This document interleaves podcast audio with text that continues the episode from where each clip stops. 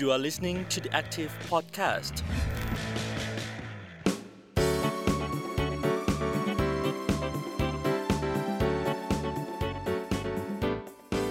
สวัสดีค่ะ กลับมาพบกับ Active Podcast นะคะ วันนี้เราจะมาคุยกันในประเด็นเรื่องของบทบาทผังเมืองนะคะ กับเหตุการณ์ไฟไหม้ที่เกิดขึ้นในรอบนี้เนี่ยมันสะท้อนอะไรได้บ้างนะคะ ซึ่งจริง ๆ แล้วเหตุการณ์เพลิงไหม้เมื่อเกิดขึ้นในช่วง 2 สัปดาห์ก่อน มันมีทั้งบ่อนไก่ แล้วก็ที่สำเพ็งนะคะ เป็นเหตุการณ์ที่ค่อนข้างที่จะเป็นกระแสข่าวพอสมควรนะคะ ในรอบ 3-4 วันที่ผ่านมาค่ะการไฟฟ้านครหลวงเขาก็ทยอยมอบเงินช่วยเหลือเบื้องต้น ให้กับกลุ่มร้านค้าที่ได้รับความเสียหายจากเหตุเพลิงไหม้ที่ย่านสำเพ็งแล้วนะคะ ส่วนสาเหตุของหม้อแปลงที่มีควันนะคะเกิดขึ้นนะคะจากเหตุการณ์ไฟไหม้ล่าสุดยังไม่มีข้อสรุปนะคะ แต่ก็จะมีการนัดหารือกับหน่วยงานที่เกี่ยวข้องในวัน ถัดไปค่ะ ซึ่งในเรื่องของการแก้ปัญหาสายไฟฟ้า แล้วก็สายสื่อสารที่รกรุงรังในแบบนี้ ถือว่าเป็นเรื่องที่หลายฝ่ายนั้นให้ความสนใจ จริง ๆ แล้วนะคะ ทั้งชุมชนบ่อนไก่แล้วก็สำเพ็งนะคะ หลายฝ่ายนั้นก็ตระหนักในเหตุการณ์นี้ แล้วก็เริ่มมีการเฝ้าระวังกันต่อเนื่องด้วยนะคะ ก่อนหน้านี้ ดิฉันก็มีโอกาสได้ลงพื้นที่ไปหลายชุมชนเหมือนกันในชุมชนแออัดแต่บทบาทเรื่องนี้นะคะ ถ้าเราไม่รู้เรื่องผังเมืองไม่ได้เลย เพราะว่ามีหลายคำถามถามกันเข้ามามากเลยนะคะว่าอ้าวแล้วทำไมชุมชนแออัดมันถึงผุดขึ้นมากขึ้นขนาดนี้ แล้วจะทำอย่างไรกับชุมชนเหล่านี้ บทเรียนไฟไหม้สะท้อนผังเมืองกรุงเทพมหานครจะเป็นอย่างไร วันนี้ เราได้รับเกียรตินะคะจากดรธงชัยโรจนะกนันผู้เชี่ยวชาญด้านวางผังสถาปัตยกรรมผังเมืองกรมโยธาธิการและผังเมือง ร่วมให้เกียรติกับทางรายการมาพูดคุยในวันนี้ สวัสดีค่ะอาจารย์คะครับสวัสดีครับแหมวันนี้เป็นเกียรติอย่างมากเลยนะคะ ที่ได้ผู้เชี่ยวชาญด้านผังเมือง อาจารย์จริง ๆ แล้วเนี่ย ไฟไหม้สำเพ็งแล้วก็บ่อนไก่ มันสะท้อนระบบการจัดการอะไรได้บ้างคะอาจารย์คะภาพสะท้อนออกมาเนี่ยทั้งกรณีบ่อนไก่แล้วก็สำเพ็งเนี่ยมันมีความเหมือนและความแตกต่างกันอยู่หลายประเด็นแต่ที่เหมือนกันอันดับแรกก็คือทั้งสองพื้นที่เนี่ยมันถือกำเนิดขึ้นก่อนที่เราจะมีผังเมือง ประเด็นสำคัญเลยนะก็คือ เป็นชุมชนที่แออัดโดยโดยตัวเขาเองอะเป็นธรรมชาติเขาซึ่งมันเป็นอย่างนี้มานมนานแล้วแต่ว่าผังเมืองเนี่ยมาทีหลัง ฉะนั้นถ้าตั้งคำถามก็คือว่า พอเกิดเหตุขึ้นมาปุ๊บเนี่ยผังเมืองค่อนข้างจะจัดการยากลำบากมาก แต่ว่าทั้งสองกรณีเนี่ยผมจะให้ข้อคิดที่น่าจะเป็นประโยชน์ก็คือ ความแตกต่างของกรณีไฟไหม้บ่อนไก่ และกรณีไฟไหม้สำเพ็งซึ่งความจริงผมก็อธิบายไว้หลายครั้งแล้วว่าไฟไหม้คราวนี้คงไม่ใช่ครั้งสุดท้ายเนี่ยค่ะจะต้องมีอีกแล้วก็มีอีกเรื่อยๆแน่ๆถ้าหากเงื่อนไข หรือว่าสภาพแวดล้อม เหมือนทั้งบ่อนไก่แล้วก็สำเพ็งภายใต้กรณีเดียวกันเอ่อแรงกดดันเหมือนกัน หรือสถานการณ์ที่ใกล้เคียงกันเนี่ยงั้นไฟไหม้แบบทั้งบ่อนไก่และสำเพ็งผมก็ยืนยันว่าจะมีอีก แต่จะเกิดที่ไหนตรงไหนเนี่ยเรายังไม่ค่อยมามีโอกาสมาคุยมาวิเคราะห์ว่า แล้วเราจะจัดการกับที่ยังไม่เกิดได้ยังไงค่ะอย่างกรณีบ่อนไก่กับสำเพ็งเนี่ยถ้าพูดถึงกรณีผังเมืองนี่มันผิดตรรกะของผังเมืองคือ งานของผังเมืองเนี่ยต้องทำล่วงหน้าอนาคต แต่พอมันเกิดขึ้นมาแล้วปุ๊บเนี่ย ผังเมืองค่อนข้างจะลำบากในการการก็ไปแก้ไขหรือจัดการอะไร ทีนี้คำถามตัวนี้ปุ๊บเนี่ย ผมอยากจะผลักประเด็นตัวนี้ออกไปก็คือ พูดถึงงานผังเมืองจริงที่จะว่าจัดการอะไรก็คือ เราจะเล็งพื้นที่อื่นที่ยังไม่เกิดไฟไหม้แล้วหาทางเนี่ยคิดแล้วก็จัดการล่วงหน้าว่า เราควรจะทำอะไรกับพวกเอ่อชุมชนที่อยู่ในละแวก ใกล้เคียงหรือว่าในกรุงเทพ ซึ่งผมเคยให้กรณีศึกษาไว้เยอะว่ามันก็มีอีกนับเป็นร้อยๆจุดอะค่ะเป็นร้อยๆจุดที่ เขาจะต้องคนที่เกี่ยวข้อง ไม่ว่าจะเป็นเจ้าหน้าที่ฝ่ายไหนก็แล้วแต่ หรือหน่วยราชการหรือเอกชนก็แล้วแต่เนี่ยจะต้องคิดแล้วก็ทำทำการบ้านล่วงหน้าได้แล้วอย่าปล่อยให้เป็นแบบกรณีสำเพ็งแล้วก็บ่อนไก่อาจารย์คะจริง ๆ แล้วถ้าพูดถึงกฎหมายผังเมือง หลายคนก็ถามว่าทำไมผังเมืองมันมาทีหลัง แล้วการที่ผังเมืองมาทีหลัง มันยากต่อการจัดการกับชุมชนเก่าอะไรได้บ้าง มันมีอาคาร คับแคบแบบไหนยังไงมันจัดการยากยังไงคะเรื่องที่ยากที่สุดก็คือการจัดการให้มันเป็นระเบียบเรียบร้อยเนี่ยแหละเพราะก่อนที่ผังเมืองจะเข้าไปเนี่ย เราก็มักจะสังเกตเห็นได้ว่าพื้นที่หลายแห่งในเมืองใหญ่ๆไม่ว่าจะเป็นกรุงเทพหรืออาจจะไปไกลถึงเชียงใหม่ หรือทางใต้อย่างหาดใหญ่ หรือทางภาคอีสานก็มีโคราชหรืออุบลอุดรปัญหาจะคล้ายๆ กันคือพอผังเมืองมามาที่หลังปุ๊บเนี่ยสิ่งก่อสร้างที่มันทำมาแล้ว แล้วก็โดยที่ไม่มีการคิด หรือว่าวางแผนให้เพียงพอกับความที่เป็นเมืองที่ดีเนี่ยผมเน้นคำว่าเมืองที่ดีเนี่ยเขาต้องการอะไรเขาต้องการถนน ต้องการระบบระบายน้ำต้องการสารโภคสมบูรณ์การที่มันครบอะแต่ทีนี้พอมันเกิดเป็นชุมชนขึ้นมาก่อน โดยที่เขาไม่ได้เตรียมการอะไรไว้ล่วงหน้าเนี่ยเราก็จะเห็นปัญหาอย่างที่ปัจจุบันก็คือรถดับเพลิงเวลาเข้าไปไฟไหม้ทีก็เข้าไม่ได้ เพราะถนนมันแคบ ซึ่งปัจจุบันไม่ต้องรอให้ไฟไหม้อะผมยกตัวอย่างอีกอย่างก็แล้วกัน ชุมชนเหล่านี้เนี่ย เก็บขยะก็ยากลำบากแล้วค่ะคือทุกวันเขาต้องไปเก็บขยะในละแวกพื้นที่เหล่านี้ ถ้าตรอกซอกซอยไม่ว่าจะเป็นชุมชนในอาจทางมันกว้างแค่เมตร 2 เมตร รถขยะของท้องเทศบาลหรือของกทม ไม่มีทางเข้าไปใกล้ได้เลยอืมทีนี้สิ่งเหล่านี้นี่แหละเป็นเป็นพื้นฐานที่ว่าผังเมือง จะต้องวางระบบ วางระเบียบ วางโครงข่าย ที่มันละเอียดแล้วครอบคลุมทุกเรื่องทุกด้านทุกระบบแต่นี้พอเมืองมันเกิดขึ้นโดยที่เขาไม่ได้เตรียมอะไรไว้ก่อนล่วงหน้าเนี่ยเราก็จะเจอปัญหาอย่างเงี้ย ซึ่งผมก็ยกตัวอย่างที่ชัดๆที่ว่ายังจะมีงานหรือภาระที่ต้องต้องเตรียมการหรือจัดการแก้ไขล่วงหน้าเนี่ยถนนจรัญศรีวงศ์เราจะเห็นว่าซอย ริมถนนจรัญศรีวงศ์เนี่ยผมใช้คำว่าเกือบทั้งหมดอะอืมตั้งแต่สามแยกท่าพระไปจนถึงไฟฉาย จนถึงบางพลัดเนี่ย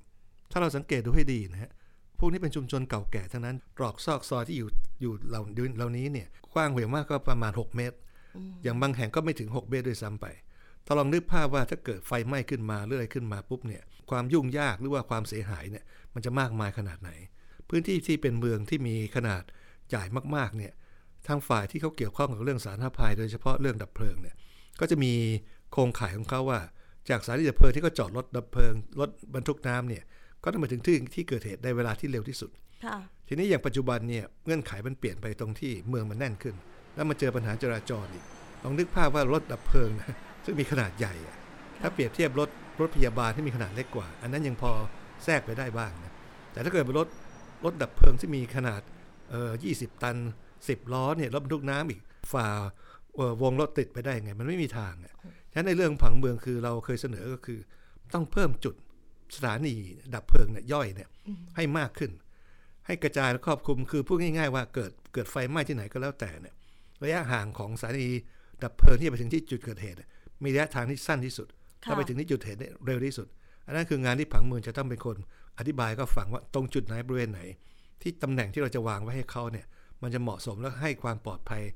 สูงที่สุด แล้วก็ลดความเสี่ยงได้มากที่สุด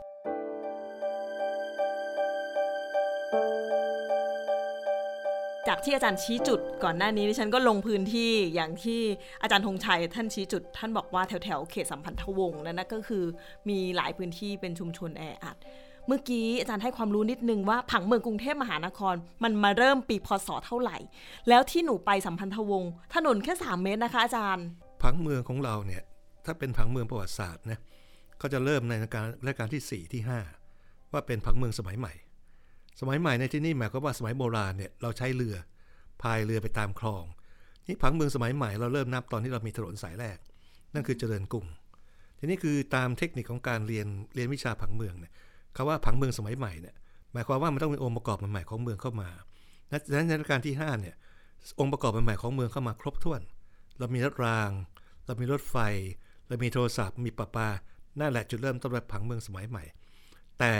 ผังเมืองที่เป็นรูปเป็นร่างเป็นกฎหมายจริง ๆ เนี่ย มาปรากฏครั้งแรกก็ปี 2495 ซึ่งมันช้าแต่ออกมาครั้งแรกกฎหมายฉบับนี้ ก็ไม่ค่อยได้ เออเขาเรียกว่าใช้ประโยชน์เท่าไหร่ เพราะมีปัญหาอุปสรรคมากมาย เอาไปใช้งานได้ครั้งเดียวคือที่จังหวัดสุรินทร์แล้วก็ไม่ได้ใช้อีกเลย ต้องอกลับมาทบทวน แก้ไขใหม่ ซึ่งกว่าจะออกเป็นกฎหมายผังเมืองที่ที่ใช้งานได้เนี่ยก็มาถึงพุทธศักราช 2518 ครั้งแรกเลยก็คิดจะมาวางผังกรุงเทพมหานคร ปี 119 เนี่ยเราทำผังร่างขึ้นมาเนี่ยปรากฏว่ามีแรงต่อต้านเยอะมาก ต่อต้านตั้งแต่ระดับชาวบ้านธรรมดาจนถึงกลุ่มทุน แล้วก็นักการเมือง ฉะนั้นพอเจอปัญหาหนักเข้าปุ๊บเพราะกรุงเทพเป็นเมืองขนาดใหญ่ ปัญหาก็จะเยอะ กลายเป็นว่าเรามีกฎหมายผังเมืองฉบับแรกที่ใช้งานจริง ๆ ปี 2018 เนี่ย เราต้องรอจนถึงปี 2535 เนี่ย กรุงเทพมหานครถึงได้มีกฎหมายผังเมือง มาบังคับใช้จริง ๆ ซึ่งครั้งแรกนั้นเราก็ไม่ได้เข้มงวดอะไรมากมายส่วนมากก็ควบคุมเรื่องการย่างการใช้ประโยชน์ที่ดิน ตรงไหนเป็นพื้นที่พักอาศัย ตรงไหนพื้นที่การค้า ตรงไหนเป็นโรงงานอุตสาหกรรม ซึ่งภาษาอังกฤษเขาเรียกว่า land use zoning นั่นเอง ทีนี้กว่าจะมาถึงจุดนี้ได้เนี่ยความยากลำบากก็ปรากฏเยอะแยะไปหมด โดยขณะที่เมืองเนี่ยเวลาเราไม่มีอะไรมาบังคับเขาเลยนะผ่านมาเป็น 17-18 ปีเนี่ยมันเกิดปัญหาที่มันทับถมอะมาถึงปี235ถึง40 การแก้ปัญหามันไม่ง่ายละเพราะที่เราอยากจะหาให้ให้มีถนนที่กว้างๆมันทำไม่ได้เลยแม้แต่แม้แต่โครงการเดียว ซึ่งตอนนั้นที่ทำได้แล้วมีประสบความสำเร็จจริง ๆ เนี่ยค่ะคือถนนราชดาพิเศษกอื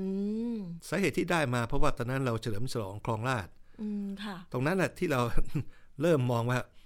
มันมีความจำเป็นจริงๆที่ผังเมืองต้องเข้าไปกำหนด แล้วลากเส้นตัวโครงข่ายที่สำคัญที่เป็นหลัก ก่อนที่เราจะมาเริ่มมาขยายเอ่อโครงข่ายนั้นอื่น ผมก็ใช้คำว่ามันค่อนข้างจะช้าค่ะและไม่ทันการกับปัญหาของเมืองที่มันเกิดขึ้น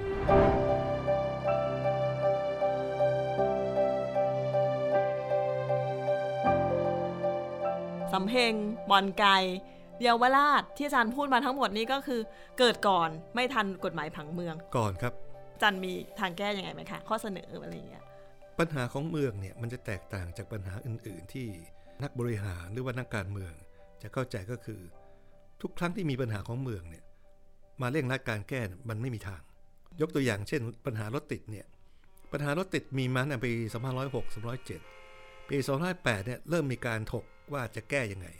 แต่เชื่อไหมฮะก ว่าเราจะเริ่มมีทางด่วนพิเศษสายแรก สีรัดขึ้นมาเนี่ยดินแดงท่าเรือเนี่ยต้องใช้เวลาถึง 10 ปีอะที่จะแก้ปัญหาจราจรเรื่องหนึ่งนะค่ะดังนั้นถ้าเกิดเราพูดถึงเรื่องนี้ปุ๊บเนี่ยผมก็ให้ข้อคิดแล้วกันว่า ถ้าเมืองมีปัญหาซับซ้อนมากมาย ทั้งกรณีไฟไหม้อย่างบ่อนไก่สำเพ็งเนี่ยจะใช้เวลาเท่าไหร่ ทีนี้การแก้ปัญหาให้เร่งด่วนเนี่ยที่เราพบอยู่บ่อยครั้งก็คือ ไม่ทันใจนักการเมือง เพราะนักการเมืองอยากให้แก้พรุ่งนี้มาลืนนี้ให้เสร็จอะค่ะทีนี้มันเป็นไปไม่ได้ที่งานของผังเมือง เช่น ผมยกตัวอย่างเช่น ต้องการจะขยายถนนเนี่ยค่ะให้รถดับเพลิงเข้าไปให้ได้อย่างเงี้ยข้อแรกก็คือต้องเวนคืน เวนคืนปุ๊บคำร้องมีไหมคำร้องมีปุ๊บงบประมาณเท่าไหร่ แล้วจะให้เวลาเจ้าของเดิมเนี่ยย้ายไปอยู่ที่ใหม่ ดังนี้นขั้นตอนเหล่านี้มันเยอะแล้วมันยาวมากเลย กว่าจะเอาประมาณจ่ายชดเชยให้แต่ละคน ให้เขามีเงินไปสร้างบ้านใหม่ออกไปข้างนอก ซึ่งบางรายเขาก็ไม่อยากไปข้างนอกอยากอยู่ที่เดิม ทีนี้ปัญหาเรื่องกฎหมายปัญหาทางสังคม ก็เข้ามาอีกละเป็นละลอกละลอกนั้นเวลาแก้ปัญหาของเมืองอย่างกรณีของสำเพ็งเนี่ย อันนี้ยังโชคดีนะ ที่ไหม้ตรงหม้อแปลงก็คือมันติดถนนใหญ่ค่ะถ้าเข้าไปในซอยแคบๆสามสี่เมตรเนี่ย ความรุนแรงหรือการขยายตัวของพื้นที่ไฟไหม้เนี่ย จะมากกว่านี้หลายเท่าทีเดียว มันต้องเริ่มทำแต่เดี๋ยวนี้แล้วก็โดยพื้นที่ที่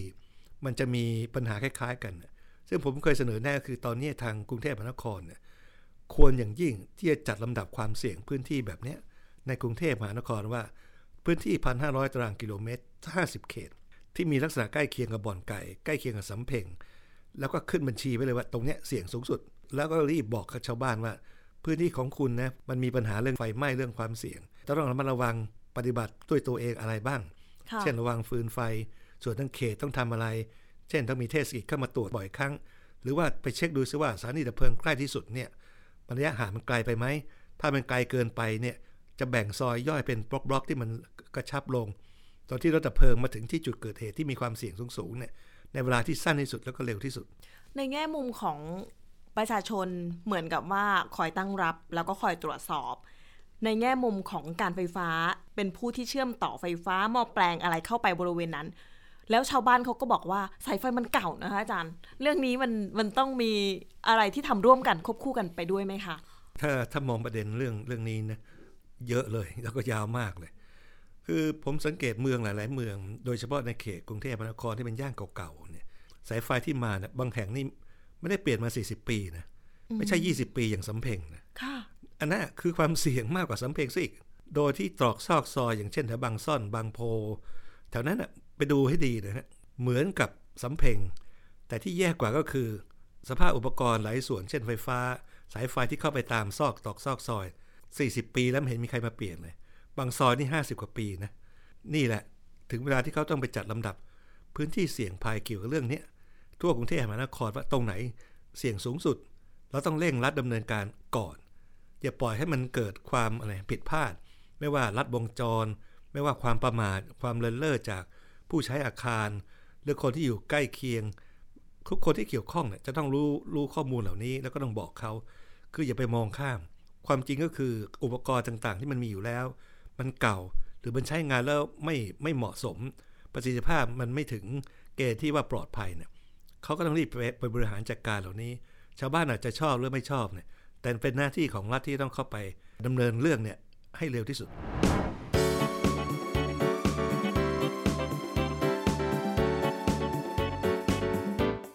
อาจารย์คะหนูเห็นเอ่อชาวบ้านเขาก็อยู่มาสามชั่วอายุคนแล้วนะคะ ใช่ ก็ไม่รู้จะไปไหน ไฟฟ้า เสนอว่าเอาลงดินได้ไหมจะปลอดภัยกว่าเดิมไหมมันเข้ากับผังเมืองแบบไหนได้บ้างคะอาจารย์ ที่ลงดินนี่ส่วนมากจะเป็นถนนสายหลักนะแต่ว่าตามซอกซอกซอยเนี่ย ผมว่าเขาไม่ได้ให้ลงพื้นหรอกวัตถุประสงค์ที่เขาเอาสายไฟลงดินเนี่ยเขาเน้นความสวยงามอันดับแรกค่ะเขาต้องการให้มีต้นไม้ร่มกลืมถ้าตั้งคำถามตามมาอีกเนี่ยซอยที่อยู่ในกรุงเทพมหานครเนี่ย ผมดูไม่ออกว่าเขาจะเอาสายไฟลงดินได้ยังไง ทันทีที่เขาจะสมมติว่าเขาอยากเอาสายไฟลงดินเนี่ยถ้าตอกซอกซอยนั้นมัน มันกว้างแค่สี่เมตรเนี่ยตอนขุดอะถนนเส้นนั้นจะใช้การไม่ได้เลยนะอย่างน้อยคือจนกว่าสายไฟจะลงพื้นที่ได้เรียบร้อย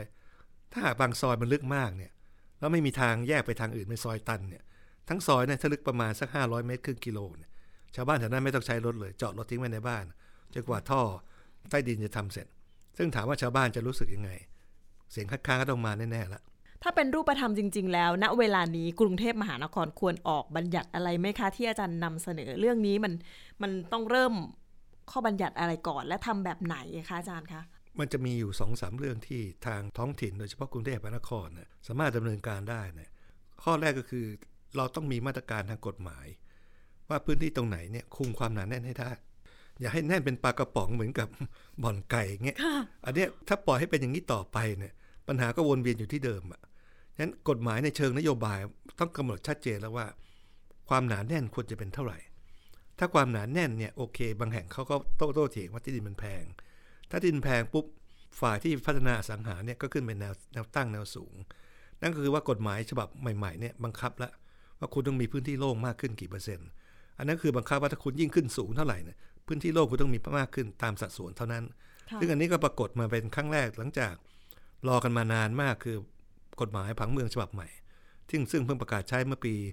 2562 นี่เองเนี่ยค่ะแต่ว่าในทางปฏิบัติแล้วก็ยังยังขยับอะไรยังช้าช้ามาก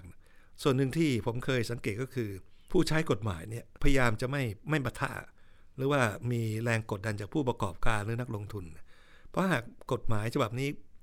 ให้เข้มงวดจริง ๆ ตามมาตรฐานสากลเนี่ยพื้นที่โล่งในเมืองกรุงเทพมหานครต้องเพิ่มมากกว่านี้ผมว่าอย่างน้อยก็คือ 10 เท่าอะ ซึ่งเราอาจจะเคยได้ยินว่าพื้นที่สีเขียวในกรุงเทพเนี่ยผู้ว่าคนก่อนๆก็อาจจะพูดว่ามันเพิ่มขึ้นแล้วนะ จาก 4 ตารางเมตรต่อคน เพิ่มเป็น 4.8 เพิ่มเป็น 5.0 ถามว่ามาตรฐานจริงเท่าไหร่ โอ้ อย่างน้อยๆต้อง 10 เมืองที่น่าอยู่จริงๆ ถ้าขึ้นบัญชีเมืองน่าอยู่นะอย่างน้อย 20ถึง30 ตารางเมตรต่อคนนะเปรียบเทียบกับกรุงเทพตอนนี้มีอยู่ 5 เราห่างจากมาตรฐานเรื่องความเป็นเมืองที่อยู่ในเกรด A ชั้นหนึ่งเนี่ยมันน้อยมากต่ำเกินไปไง อันนี้คือปัญหาที่ว่า แก้ยากมากสำหรับกรุงเทพ คือทำให้เมืองมันหลวมอะไม่แน่นเป็นขนาดนี้อะมันมีพื้นที่สีเขียวน้อยเกินไป พื้นที่โล่งน้อยเกินไป ย่านสัมพันธ์สัมพันธวงศ์เยาวราชเจริญกรุง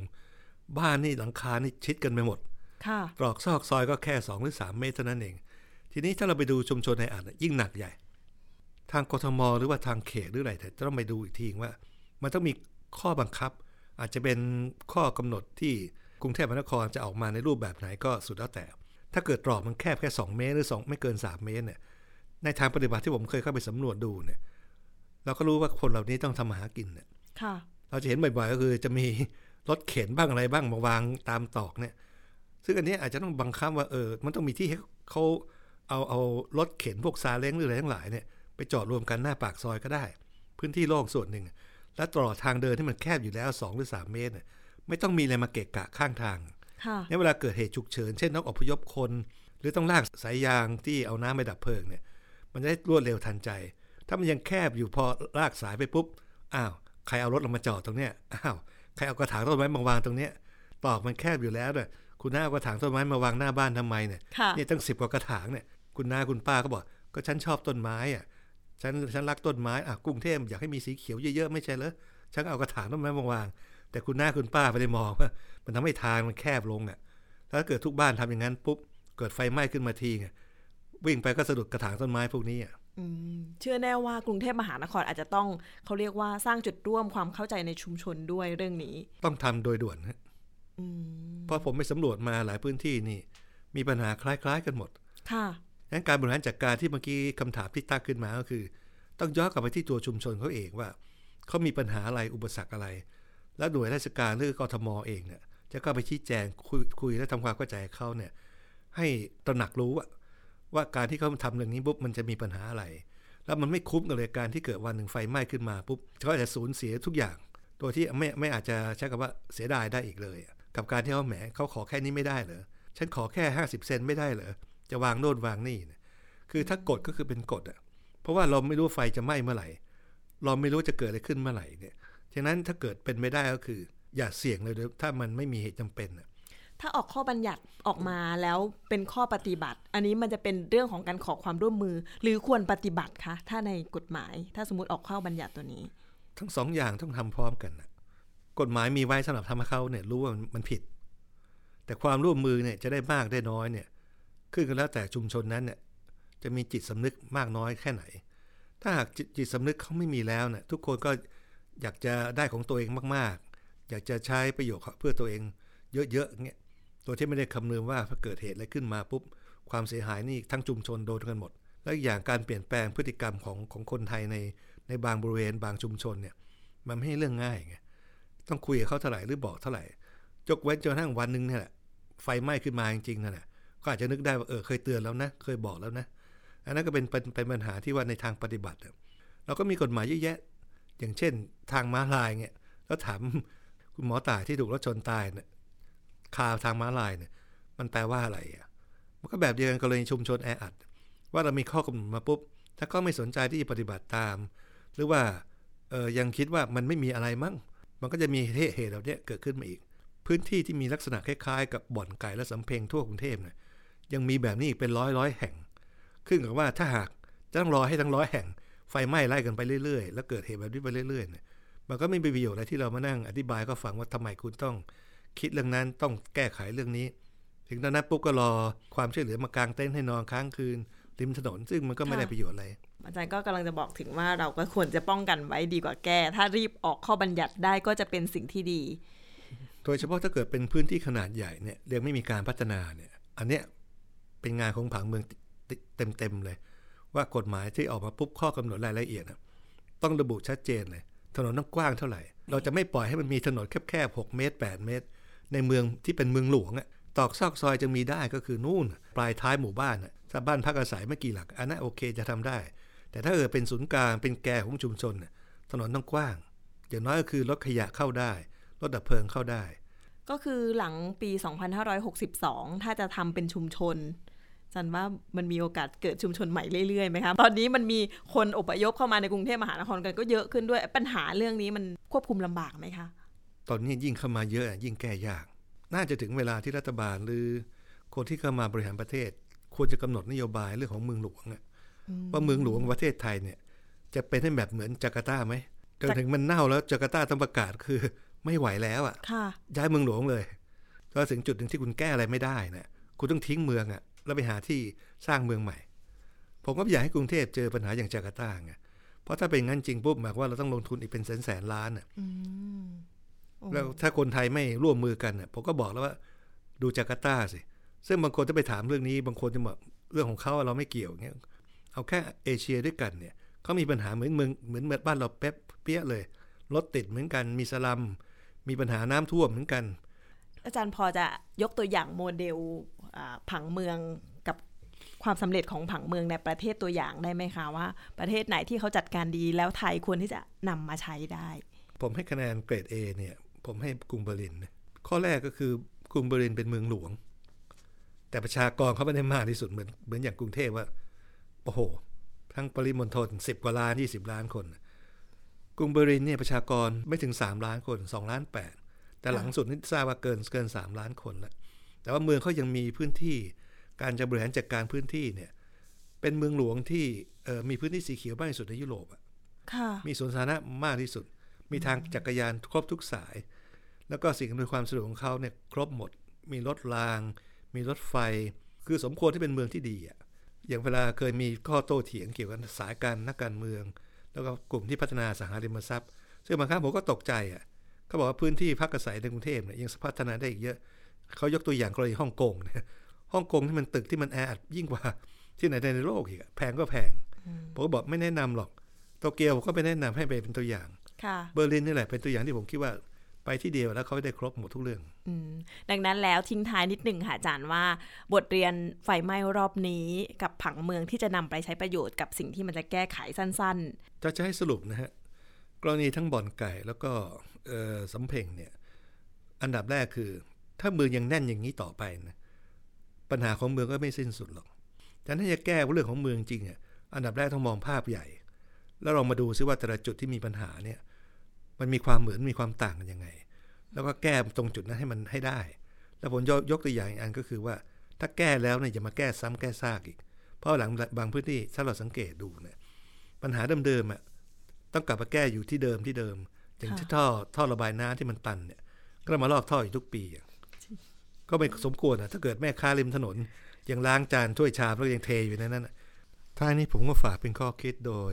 ยกสุภาษิตไทยโบราณโบราณเนี่ยนั่นก็คือ โจรปล้นบ้านร้อยครั้ง ก็ไม่เท่ากับไฟไหม้เพียงครั้งเดียว